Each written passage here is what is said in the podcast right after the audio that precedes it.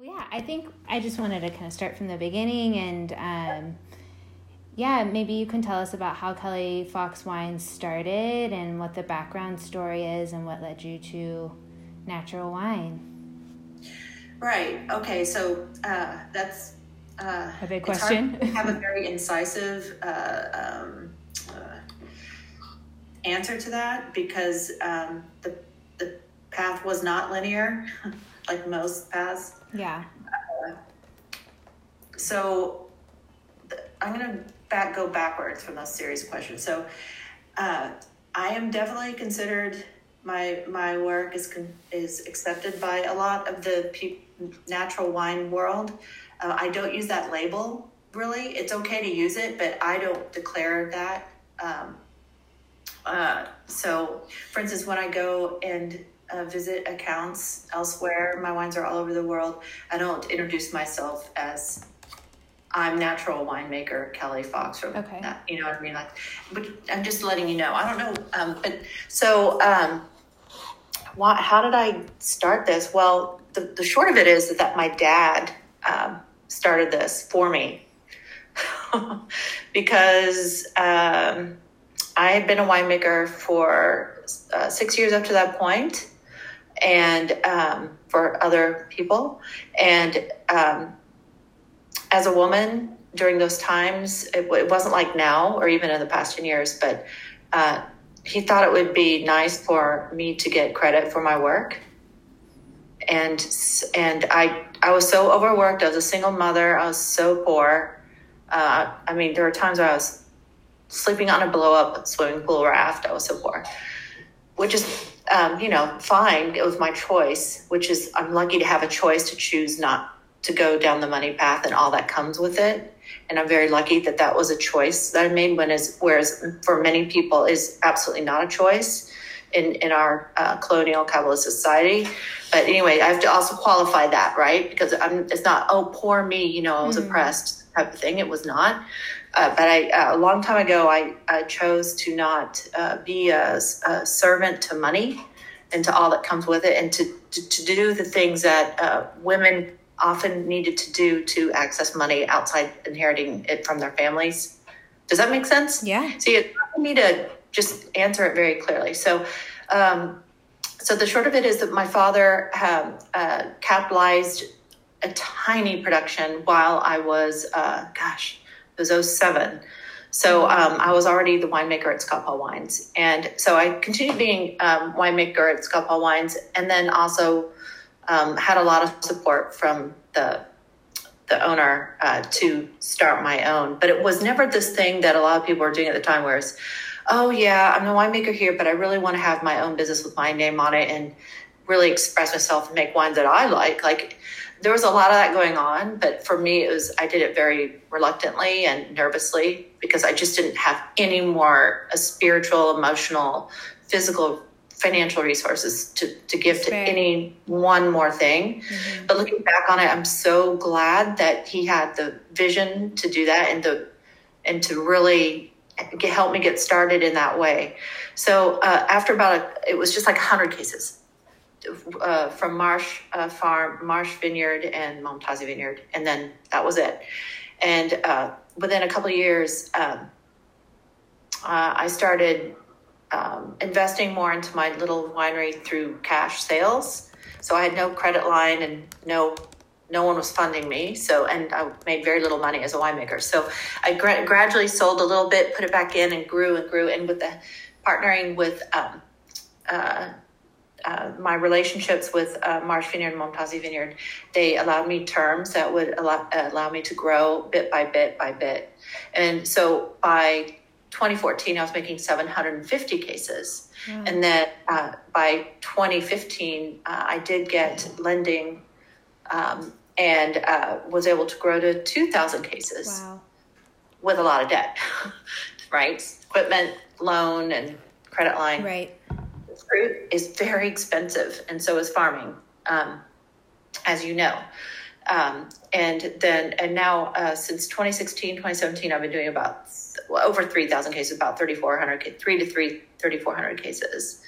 So, um, Wow. Uh, you know, it, and it, I just didn't fall from the sky into wine. Um, it, um, I, uh, I did spend five years of my childhood in the Netherlands, and through living there and living, you know, in that place, that country, um, I was introduced to wine uh, through my parents. Uh, it was on our tables. It was a part of our life, like food, food, wine. Mm-hmm. It was it wasn't a big deal. It wasn't this like, yeah.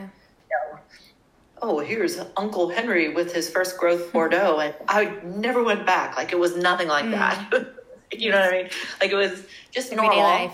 Mm-hmm. And so I just always um, liked it. Like even in college, um, you know, when yeah, I did drink beer sometimes uh, with on my dad's Texaco card.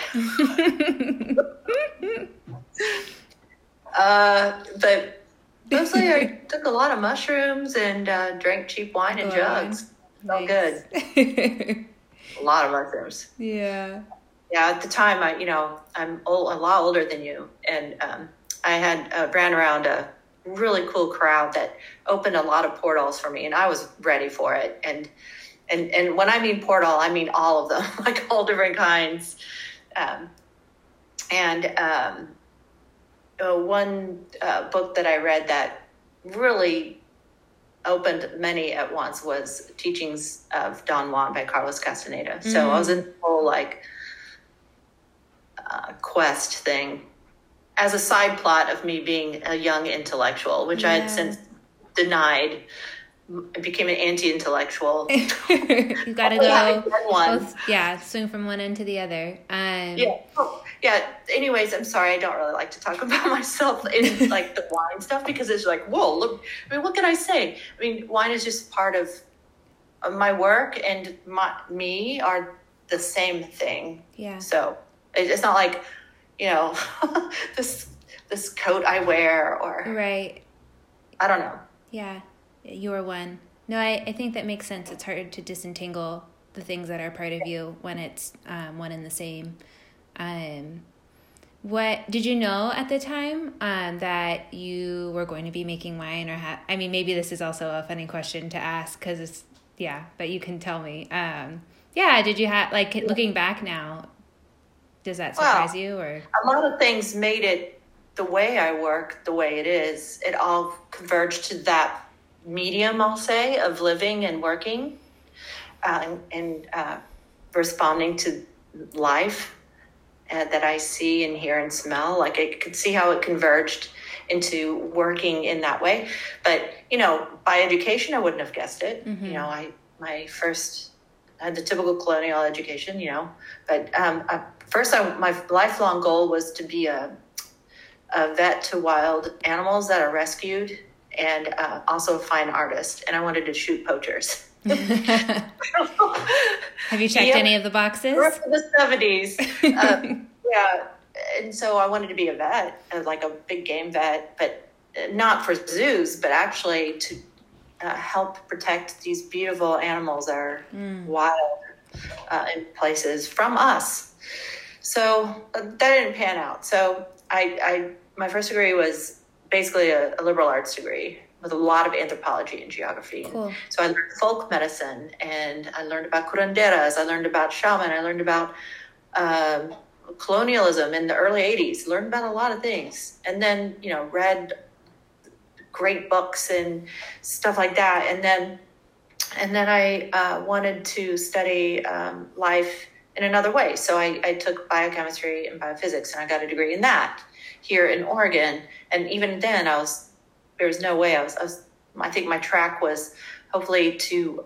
This is so silly now, but I wanted to uh, go to um, regions like the Himalayas or equatorial regions and learn from indigenous folks uh, about healing and somehow uh, center that kind of healing here in this culture, which is, you know, it's, it's absolutely would not work for so many reasons, and I know that. Okay, so it's, it's, it's part of the journey. Pardon? Part of the journey. It was a journey, Personal and so journey. so I had all this stuff, and you know, and and when I finished that first degree, I was already like, I was in the doctoral program, and but I j- was just about to start it, and I broke my arm, and I met someone, and then we started planting vines. And I was already drinking Oregon wine like since the late '80s when I moved here, because it, it was the labels were really cute, and it's what I could afford in my double wide mobile home as a student. And um, but uh, I started drinking really, you know, higher, a more a stronger sense of place, well well farmed Pinots, and that was in '94.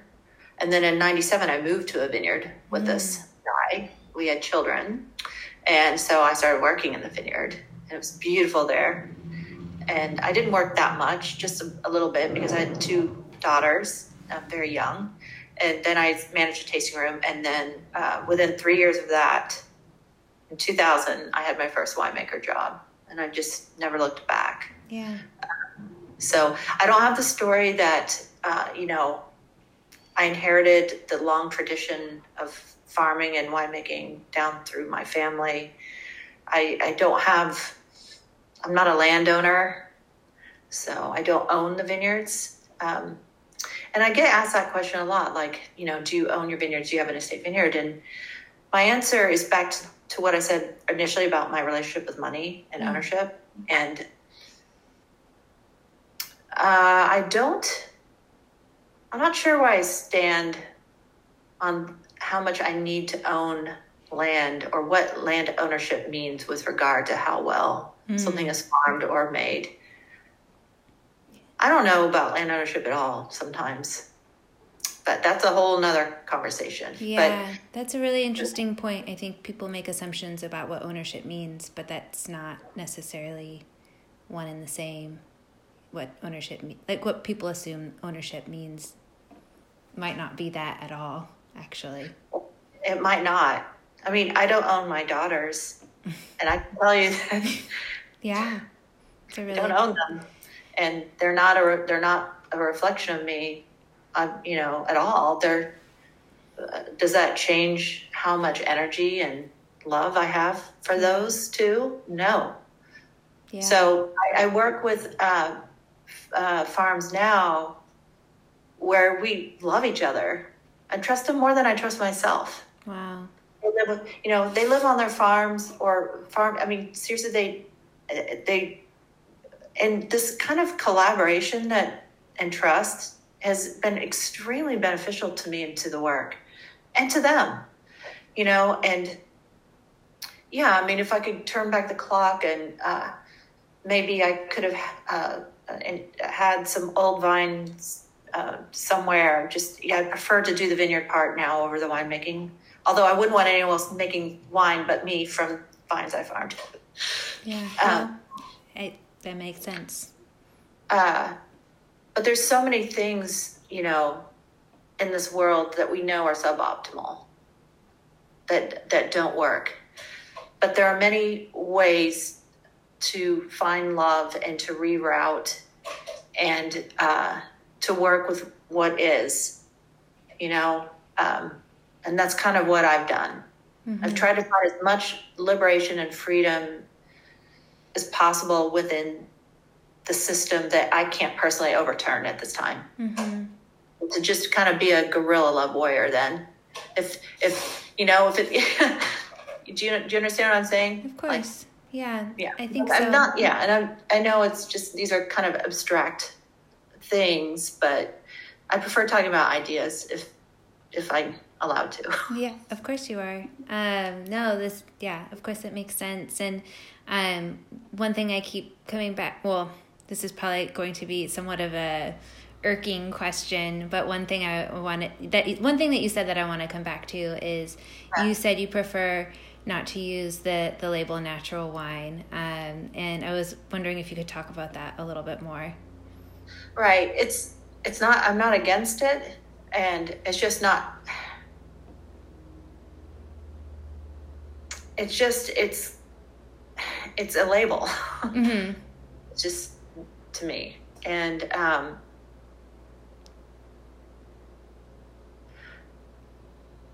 it's something that I've seen that label has arisen long into my what I my work that I'm doing now. And it's not a label that Lafarge uses in Burgundy for themselves, and they've been doing biodynamic farming for a long time. Mm-hmm. I mean, it's just.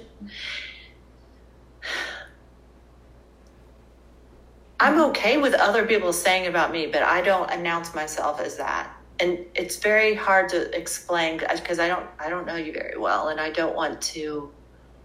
Um, I'm not against it. Mm-hmm. Is it because um well I don't know if I should say if this is a leading question, but is it because it's like um, kind of confining um, or maybe communicate something differently than what you would wish? Perhaps or like limiting. It depends on the person using the word, right? Yeah.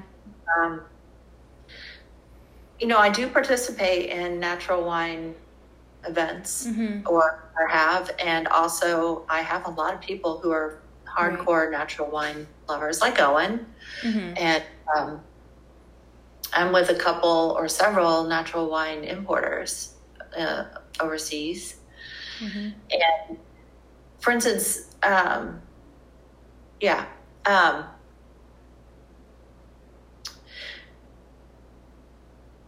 I just make my wine for people in bodies. My audience is if you're in a body, that that is for you. Mm-hmm. It's I don't have an audience. I don't have an. It's not necessarily all you know white male baby boomer collectors. It's not uh, you know everyone who is natural wine. It's not. It's just if you're in a body, I'm, that is that wine is for you. And I I don't want to just pick this discrete world that my winery is in. I don't operate like that, and I never will. Like it's more about that than it is about natural wine itself. Mm.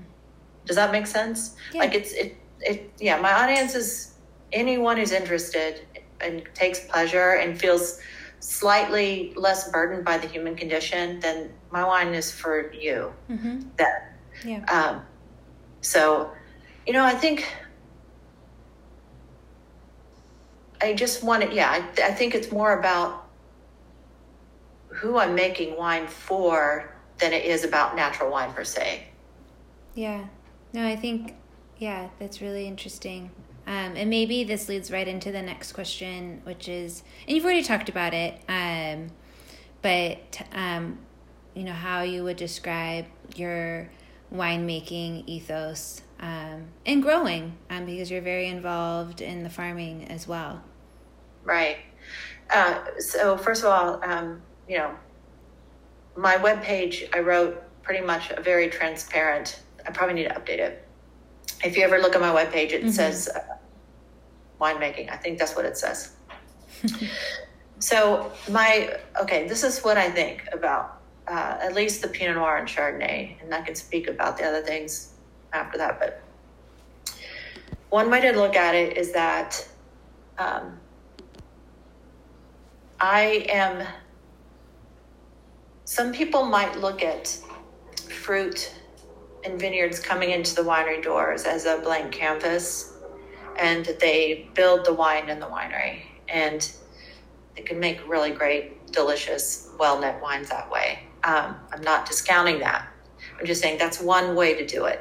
My way is the opposite of that. So my for, for what i do i spend as much time as i can on the farms and becoming trained to the vines. And I don't know how to define what that means. I can't tell you that, but it's just being near them. And in some cases, doing um, some biodynamic sprays. But that's really for me to be entrained because these vineyards are already very healthy. Um, so my job is to respond to those places of country and have their what they have to say reach you in a way that's delicious. Mm. Now, that means that I'm not imposing my ideas of an end goal of what that wine should be onto the fruit and on the wines does that mean i'm just sitting there and just letting it make itself it absolutely does just just like with children it, that's absolutely not what sometimes it takes tremendous work to hold space for something and not do shit at all right? So there's part of that, and knowing the timing of holding space and letting things form on their own. Or, but you always have to be vigilant. I always have to be vigilant and just, even if it's not looking, tasting, it's not that kind of vigilance. It's it's about my attention, my my intention and my attention, all the time on the wines, so that if there need to be small corrections or small decisions, my timing is good, and the least that uh, the least amount of action will need to be taken because I'm right there all the time. Mm-hmm. So this took many years to learn. I didn't. You can't just know how to do this. You can't just say, "Oh well, I'm like." A really intuitive, sensitive person, so I just can go right in and do this. This took a lot, a lot, a lot of training, and you know, I learned a lot of things the other way 1st mm-hmm. which is very helpful. Mm-hmm. Some and you know, now sometimes, and the reason why I'm really transparent on my webpage is because sometimes things don't work out perfectly every year. It doesn't mean you're a shitty winemaker or you're, you're farming in a horrible, uh, immoral way. Sometimes, like in all parts of life, shit happens, and sometimes you have to make corrections that you know, are more than just what I said. So that's why I say, like, if it's a really, really hot year and, you know, the wine is to go be spoiled and it needs help, I'm not, you know, I'm not this Christian scientist where it says, well, the gods and goddesses will take care of the wine. I, I'm thinking right, so here you go, because my thinking's good and I didn't do anything. Well, I'm not going to do that. Mm-hmm. So um, I will I really feel like I'm in service of the these places when I work. It's it's not some ideal I have in my ego about what is right or wrong as far as like the latest mantras about wine. Do you, mm-hmm. Does that make sense? Yeah. So, so if, if let's say another way to look at it is if you know classical music, um, it's like it's like the, the these places are already written. The music's already written, and it's my job to hear the music and to play it the way it was intended. Mm. The winery. That's another way to look at it. Another metaphor. Um, so, and I try to have fun doing it too. Like I don't take myself so seriously. I've been doing this for a long time. Yeah there's a lot of things I can really relax about. Like I don't do a lot of shit other winemakers do. I don't do numbers during harvest. I, I get into my uh, fermenters personally. I play music really loudly, whatever I want to listen to. Mm-hmm. Like it could be, um, I like playing Mongolian throat music and hip hop that's really dank. or just, I don't know. I'm really, because I used to live in Texas, I have an addiction to, uh, ranchera and mariachi. Mm. So I just whatever, you know, and classical music and whatever, anything, um, and just have a really good time and just being in this place of not thinking mm-hmm. while I make important decisions is what I enjoy doing the most these days. Um, just to, you know, we, we are so mental about everything. You know? Don't true. you think? Oh, absolutely. Yes. Um, and it's misery making. Yeah, it is. You know, you know I think that um, think uh, uh, it's really really important to have intelligence for problem solving, but uh, you know if we're not solving problems or using it to have fun or have a sense of humor, then just put that bitch away. like, you know, I mean, I hate to use my my younger daughter who's in social justice says that I can never say that word, mm. but I've heard her say it at other times. So I hope you understand it in this context that what I meant. Uh, and it's um, so uh, I just had to qualify that use of that word. Uh, I don't mean it in a derogatory way towards women. Yes. No, no worries. We're not going to yeah. put you on the record or or anything. Um, yeah.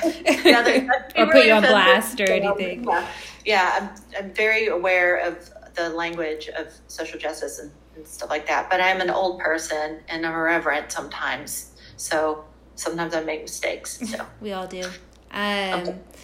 How old are How old are your daughters, by the way? Uh, 94 and 97. Old souls.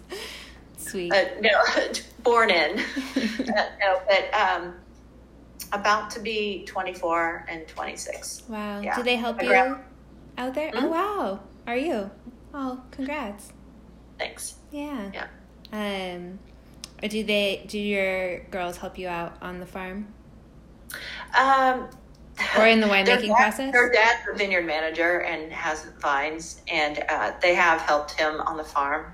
Uh, my older daughter is not having it. Uh, they grew up with this. It's not this romantic thing to them. Yeah. It's like why their mom and dad are Bringing never around, or yeah. why when they're with us, they're at work with us. Yeah. Like, you. you know, like living things uh, don't postpone the gratification that much. Like vines and wines don't just say, "Oh, well, it's Christmas, just take the day off" or whatever you celebrate. You know, like you know what I mean. So Yeah. they. I think my daughters, they've seen enough. It's not really romantic to them. And my younger one can do a lot of work. Like Violet, she um, helps me a lot. And uh, she's taking a year off.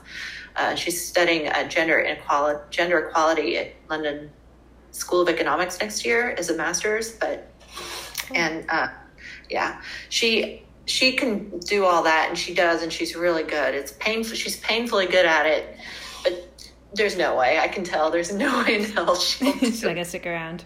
yeah, and then my older daughter, she they both have degrees in cul- cultural anthropology, Mm.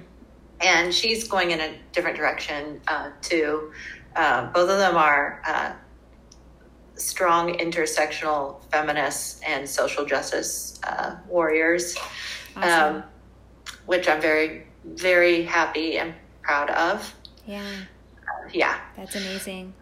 Yeah. I bet you are. Ah. That's really cool. So, and then my granddaughter, she's about to turn five, and she was born right here in this house. with Sweet. five midwives. Wow. All the women. I just. Oh, um, yeah. Yeah. Have a seven month old baby girl. Oh. Yeah. She's. Congratulations. Thanks. That's still so new. yeah, it is. It's crazy. Um, could probably have a whole conversation about you know, new motherhood That- and yeah, yeah, the intensity of it. But yeah, How, how was your birth? Was, or was it, yeah, what was your, your birth um, experience good? yeah. It was. It was. I mean, it sounds so f- trite and funny to say that like it wasn't like it was very intense. Like, how do you put words on an experience like that? You know, it's trans- Yeah. it's transformational. Um, Yeah. it kind of rocks you to your core, you know. Um, but uh, yeah, I'm grateful. I had a good birth experience. Um, it got a little dicey towards the end, but you know, I feel like that's like everybody's story. It's like, you know, Sure. your plans don't match reality whatsoever. Of course, it's like why even make a plan um, to give you this false sense of security, maybe, and then, um, yeah, I, but yeah, we're we're all here, you know. That's what matters. I'm so happy for you. Oh, it is thank a, you. the enormous rite of passage that you're going through right now, and you're still going through it. Yeah, it feels like it. It's just, it really is. It's it's it's a death and a birth for you, and Truly. uh, yeah, Yeah. uh, well, thank you. yeah. There's, there's a lot going on. Um, Indeed. I'm I'm glad you told me. I um, Oh, it's a very sacred space that you're in as a young mother. Um, and I need to know, that's good for me to know because it requires a little bit more uh, gentleness. And um, yeah, it's very special. oh, well, thank you. I mean, that level of intentionality um, is quite remarkable, I'd say. Like what you just said, like holds a lot of, I mean, it holds a lot of knowing, is what, you know, what you said. And I feel very seen by that. So thank you. Um, yeah.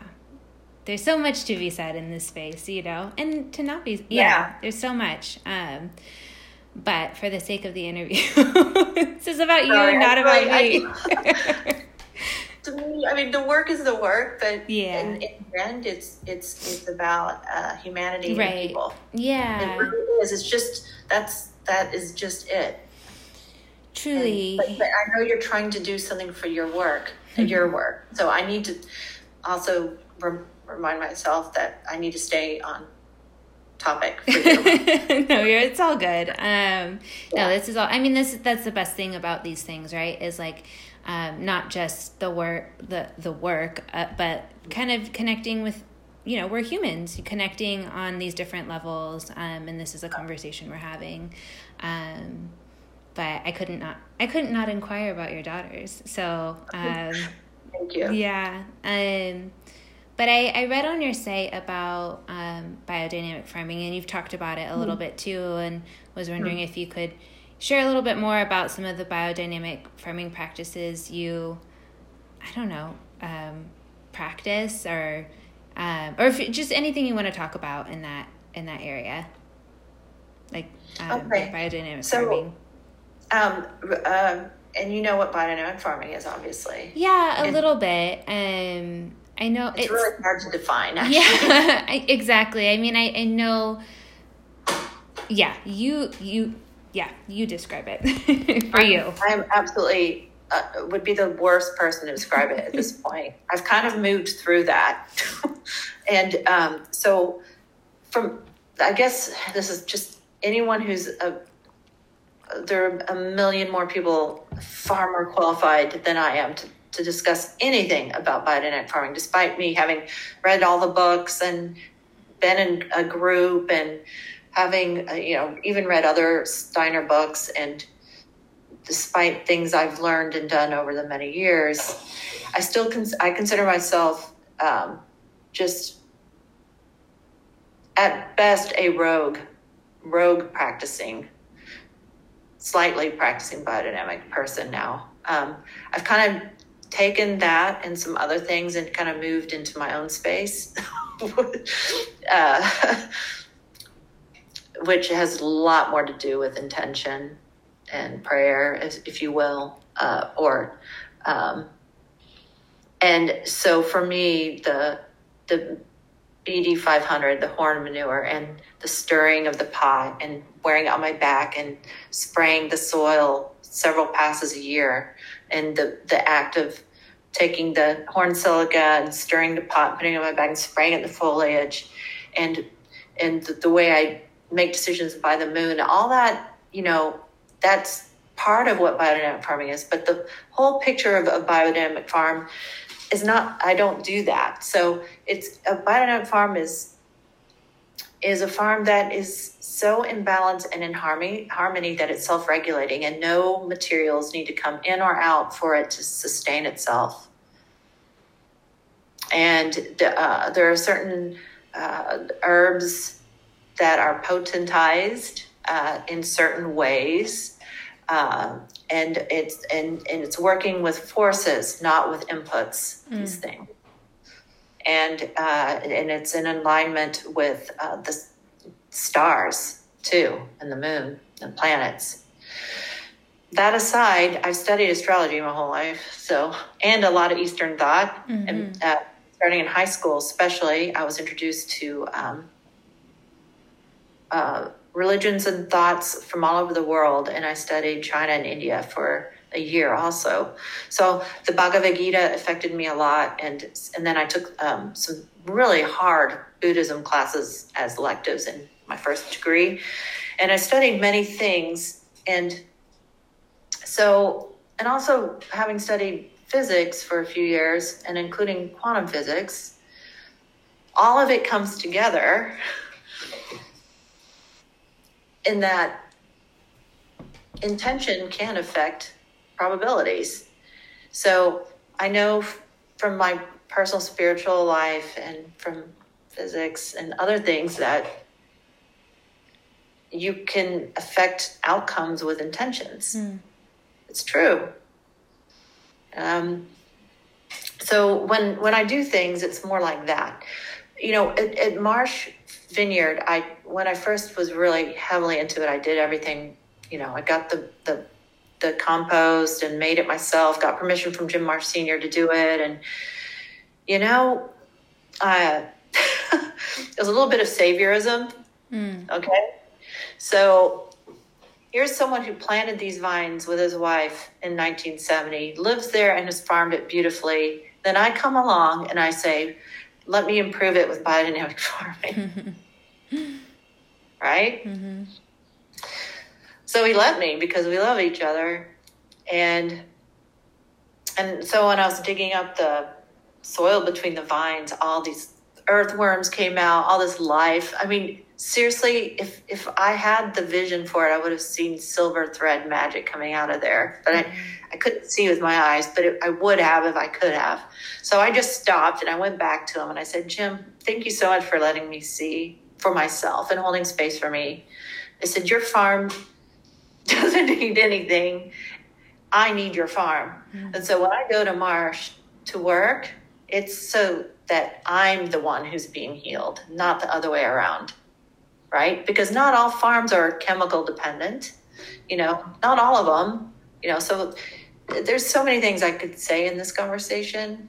I think that um, biodynamic farming is great. I think permaculture is great. Organics great. If I had my way, you know, in this other world that, that can't, can't exist right now, I would have vines that were goblet trained without any training. Hmm. They grow amidst fruit trees and other flowers and vegetables and herbs like that in a mixed farm like that and, and, and impact the earth much, much, much less than even the best biodynamic farming does today. Mm. But I can't go and do that and change the world like that, you know. So I'm working, and you know, it's sometimes it's okay, you know, it's okay. It's you know, we didn't, you and I, or I didn't personally create this type of farming. So I'm trying to do the, the best that I can with what there is. And I feel really good about it. I've ex- accepted that, you know, things come into balance on their own, in their own way with love and true caring. And these vines have. They don't need anything. Yes, they're all in rows and they're positioned with vertical shoot positioning and they require many passes by hand to, to work. So they're very dependent on human touch and it creates this whole thing and I get all that, but it's working. They're it's making beautiful fruit. It's loved. You know, sometimes you have to meet things where they are. And those vines met us where we are. Does that make sense? Yeah, that's really beautiful. Okay. Um, so, I mean, I don't know. I just have been thinking about a lot of things lately. And I've, I don't know. I have a lot of Neptune things happening right now. it's hard to talk even. Uh, I don't know if you know much about uh, stars or whatnot, but not a lot, but maybe that's maybe I'm experiencing the same thing with Neptune, but maybe that's also just life. but yeah, you, there's it, those things are really to me uh, not something for divination, but they're just another story. Stories. That's what they are, mm-hmm. and uh, stories are gold. Mm-hmm. It doesn't mean that it's literally that thing. It doesn't matter. It's what's running through the story that matters. Mm, yeah. So, so that's just another story. That doesn't mean it's not real. It's just not literal. Yeah. Um, where should we? So, um, I want to ask you a couple more questions. Um, I want to ask you about maybe your next vintage or your upcoming vintage. And in light of everything that happened in this crazy last year, I'm sure, yeah, I'm, you could say a lot about this last year. But yeah, can you tell us about your next vintage or this coming, this one that's coming up? Well, I, you know, I, I just am looking forward to having fruit. um, you know, I had some uh, wildfire on top of everything else. The wildfire impact was right. large. Little winery mm-hmm. doesn't mean it was on other wineries, but I'm just speaking for my own winery. I'm not the spokesperson for the Willamette Valley. Um, you know, I took a huge loss, and you know, again, what surfaced from all of that for me was just how strong my net has become with the people who are farming and myself and also the people I'm selling to. And I feel like I I had a much softer landing because of these relationships. Uh, and I see things so differently now. How important it is to have connection and to mm-hmm. have uh, tr- trusting relationships mm-hmm. around you, so that no one falls. So I didn't let my people fall, and my people didn't let me fall. We're all going to take hits, but no one really fell. Wow. And I learned a big, big thing about a lot of things this year. So, 2021, I I was so excited about this vintage that I already started putting stuff on one of the vineyards after harvest last year. I didn't even wait till this year. I was like putting BD 500 on those that soil. I couldn't wait. It's like I was already looking forward to this year. Last year, as soon as I was done, you know, with the wine part, I was in the vineyard. So, and as soon as this balling's over uh, next week, I'm going to be in the vineyards like no one's business. And am I going to be doing that much? No. I mean, bud breaks around April 15th. It's just being in the vines and putting sprays on, but just being around them and just being in their midst.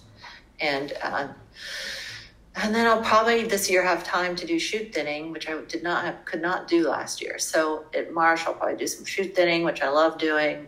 That mean, and it takes forever. So um, but yeah, I'm looking forward to it. We'll see what it brings. You know, I'm hoping that uh, it's safer for everyone starting this summer, fall. You know, knock on wood, and yeah. that people will start to recover mm-hmm. economically. You know, I'm not even thinking about myself right now. I just mean people. Yeah, the world the world yeah and yeah no i try not to put too much expectation into something like the vintage mm. i already know whatever happens it's going to happen and i just need to be prepared to respond yeah well that i mean that sense of um, release must yeah it i think that's a lesson we could all learn is release and um, that we're really we're truly not in control you know um, we let's are. not create misery for ourselves by pretending that we are um, but yeah we have a lot of magical thinking from our extended uh, infantile uh, uh, how how we are raised in this culture mm. we i think that do you know what i mean there's nothing wrong with magical thinking, but we think, but you know how children think it's their fault no matter what happens outside them, mm-hmm. like they, that they did it. uh, released, uh, you touched on something so important. Uh, it's only by, for me, release has been a huge part of my work. Um, I go through this every year. I've been doing this a long time. I have to let it go every year. I have to. If I don't, then I'm not responding to the moment you know, the only thing we have right now is right here, right now. This is eternity right now. Mm. Even the idea of linear time is is is not correct. Mm. We've been trained to think of time in lines, uh, but that that is based on a principle in physics, assuming a closed system. But life in the universe is an open system, so time is not in a line. And just that principle alone is why we're so fearful and anxious about the future. Mm. Things are being created again and again and again, over and over again, all the time.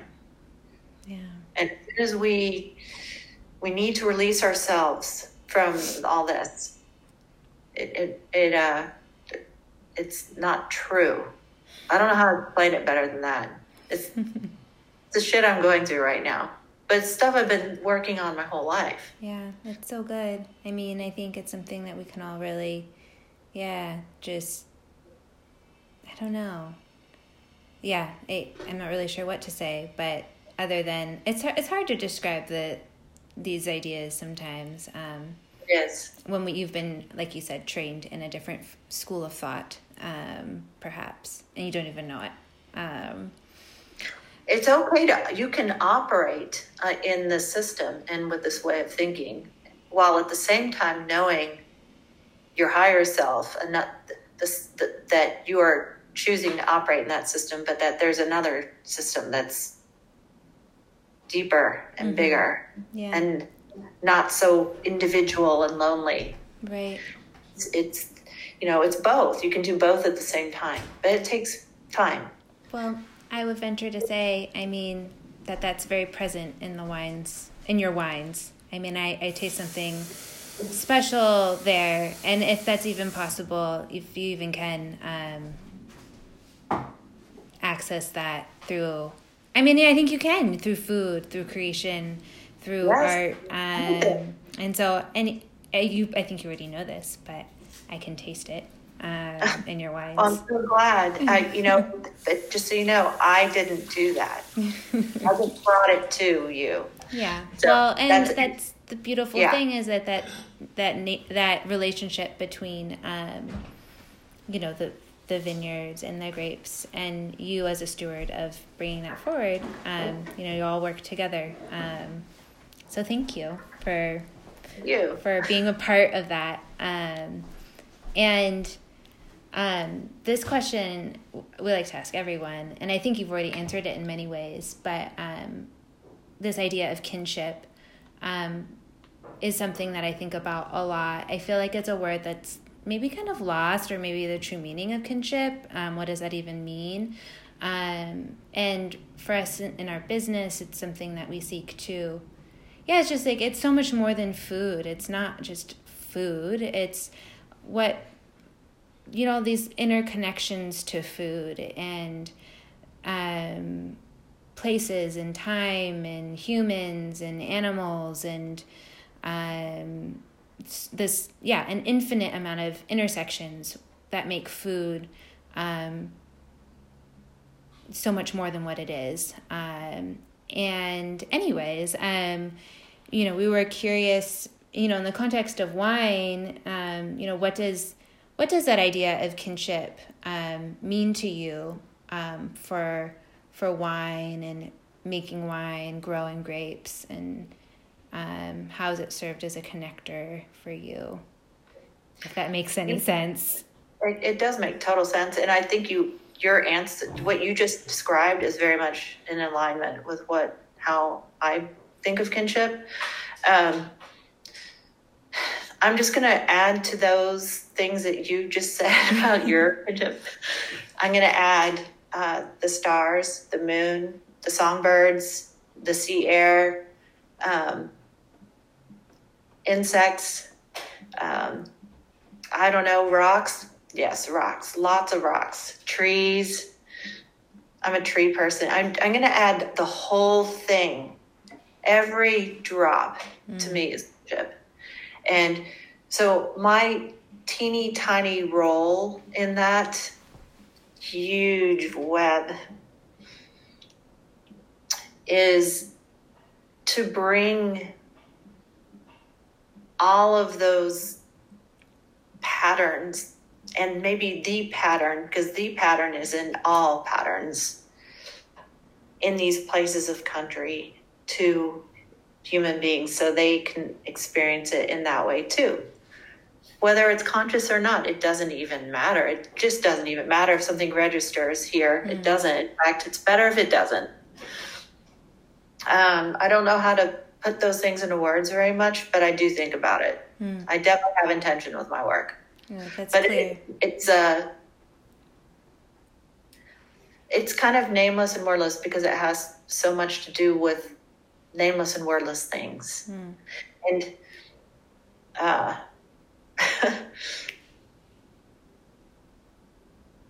but you know as a business as a business um there's an ethos at, at my winery of having kinship relationships with every person involved. Hmm.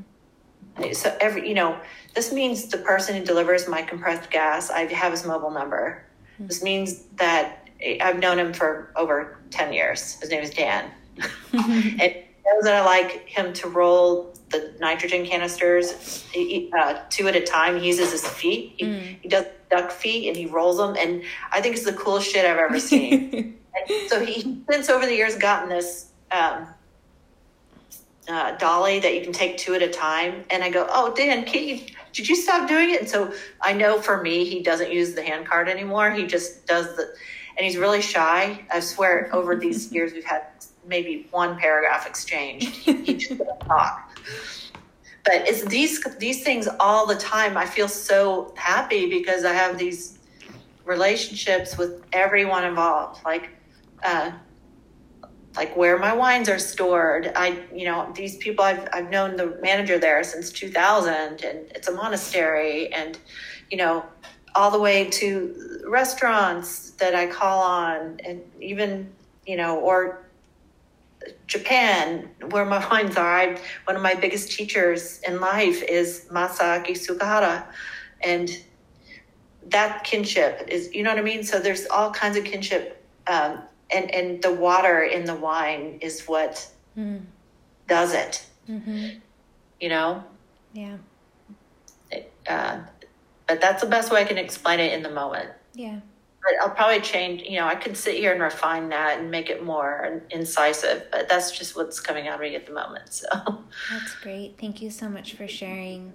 Um, yeah, I just feel very honored to be in your presence and to hear your story and your path, um, which is, you know, not a path, but this like web, I guess. Um, and yeah. isn't it for all of us? Um, it's funny that we ask it in that way, um, but you knew what I meant. yeah, um, I did. Yeah, and yeah, just really, yeah, just grateful for your time and the opportunity to meet you and speak with you. And I hope one day, maybe that I can come meet you and see where it comes from and um, share a glass of wine. Um, I would love that. I would love that, and you should bring your daughter too. I will. Yeah, I and, she'd love. Um, also, uh, do you like grower champagne? Um, yes, I do. Yeah, usually I, I often pour other wines when people come visit. I pour my own. I, you know, that's fine. But I'm just seeing what you like. What what do you like? Do you? I mean. I mean, if I'm honest, um, champagne isn't my favorite, but I know it's everybody. Everybody loves champagne. Um, I just, I love, I love like table. I love table wine. You know, I just, I love yeah.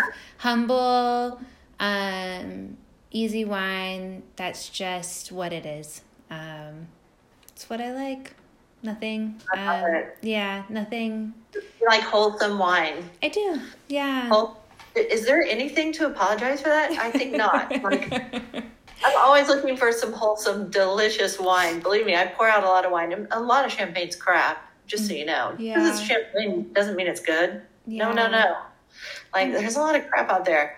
And no, just one of the best wines I ever and oh, there's so many experiences like this, but one time I was staying on this organic farm in Crete with my younger daughter. It was a few mm. years ago. And he found out I was a winemaker. So he does this deal where he sells herbs to the this friend of his down the road who had an organic vineyard and made wine, but not commercially. So in exchange for his herbs and farming stuff, he got wine. So he poured out of the spigot, I guess, in his his house uh, into these soda bottles, these one liter plastic soda bottles. The darkest red wine I've ever seen. Like it mm. looked like ink from an octopus. And he was so excited to give them to me. And finally, I said, okay, so it's an empty soda bottle. And it was really hot. So we put it, put that red stuff in the fridge and, and thought, you know, chilling it might help. So we poured that stuff. Uh, maybe it was the next day Oh my god, it was so good. Oh, wow. I don't even I didn't even ask what it was, what vintage it was. I didn't care. It wasn't important to know that. But it was so damn good. You would have loved that wine. I felt like we were just going, damn, like that was so good. Yeah, that's the best, you know, just humble yeah, yeah wine um yeah. made with intention and just easy yeah, e- easy and uh, um yeah, I don't know. Doesn't fully c- capture it, but um, yeah, I, I think I would have liked that wine too. Mm-hmm. There's, too few of those, I'm afraid. yeah, a lot more of those kinds of wines. Yeah, and I, you know, I try to make uh, some wines, you know, the ones that aren't wines of, of high relief place. I obviously I make wines that aren't wines of place, like the Nerthus. I mean, that's not going to say, "Ooh, I know that exact place in the you know Oregon where that tastes like." It's not true, but uh, it. I want it to be like that, like a wine you have at the table. It's delicious, it's charming, and it's uh, it's just you know just a joy bringer, you know, mm-hmm. like. But nothing to like where you. It's just like not everything has to be so transcendental all the time. Mm. I mean, it's you know what I mean? Like, yeah. it's exhausting. Like, I do love the Nerthus though. You're, yeah, it's beautiful. It's Thank really you. gorgeous. And I do want to ask you too, who does your labels? They're just, they're stunning. Thank you. Um, my younger daughter, Violet. Wow. She, yeah, that's incredible. Does she do them all? Uh, yeah, except for the earwig one, which you probably don't buy that one, the expensive ones. The white label with the black earwigs, yeah. she didn't do. Okay. So when you see the white label, that means it's a it's a place wine. Okay. Really, that place, you know, no other place like that place. But all the rest are are the well wholesome table wines. Yeah, and I so she does all those labels, like the Pinot Gris labels, the Nerthus that she did. Um, uh, the Mirabai. Mirabai, and um, yeah, I was thinking Aharani, but you didn't have that wine, I don't think. Mm-mm. And I stopped making it in 2017. And then this new one, the Willamette Blanc that I'm bottling next week, she drew it. It's a really beautiful um, white, not corny phoenix. Like she goes, Mom, you have to be really careful with phoenixes. They're really. and so she made it almost like almost, it almost looks like an eagle, kind of. Cool. I'm excited to see Instagram. it.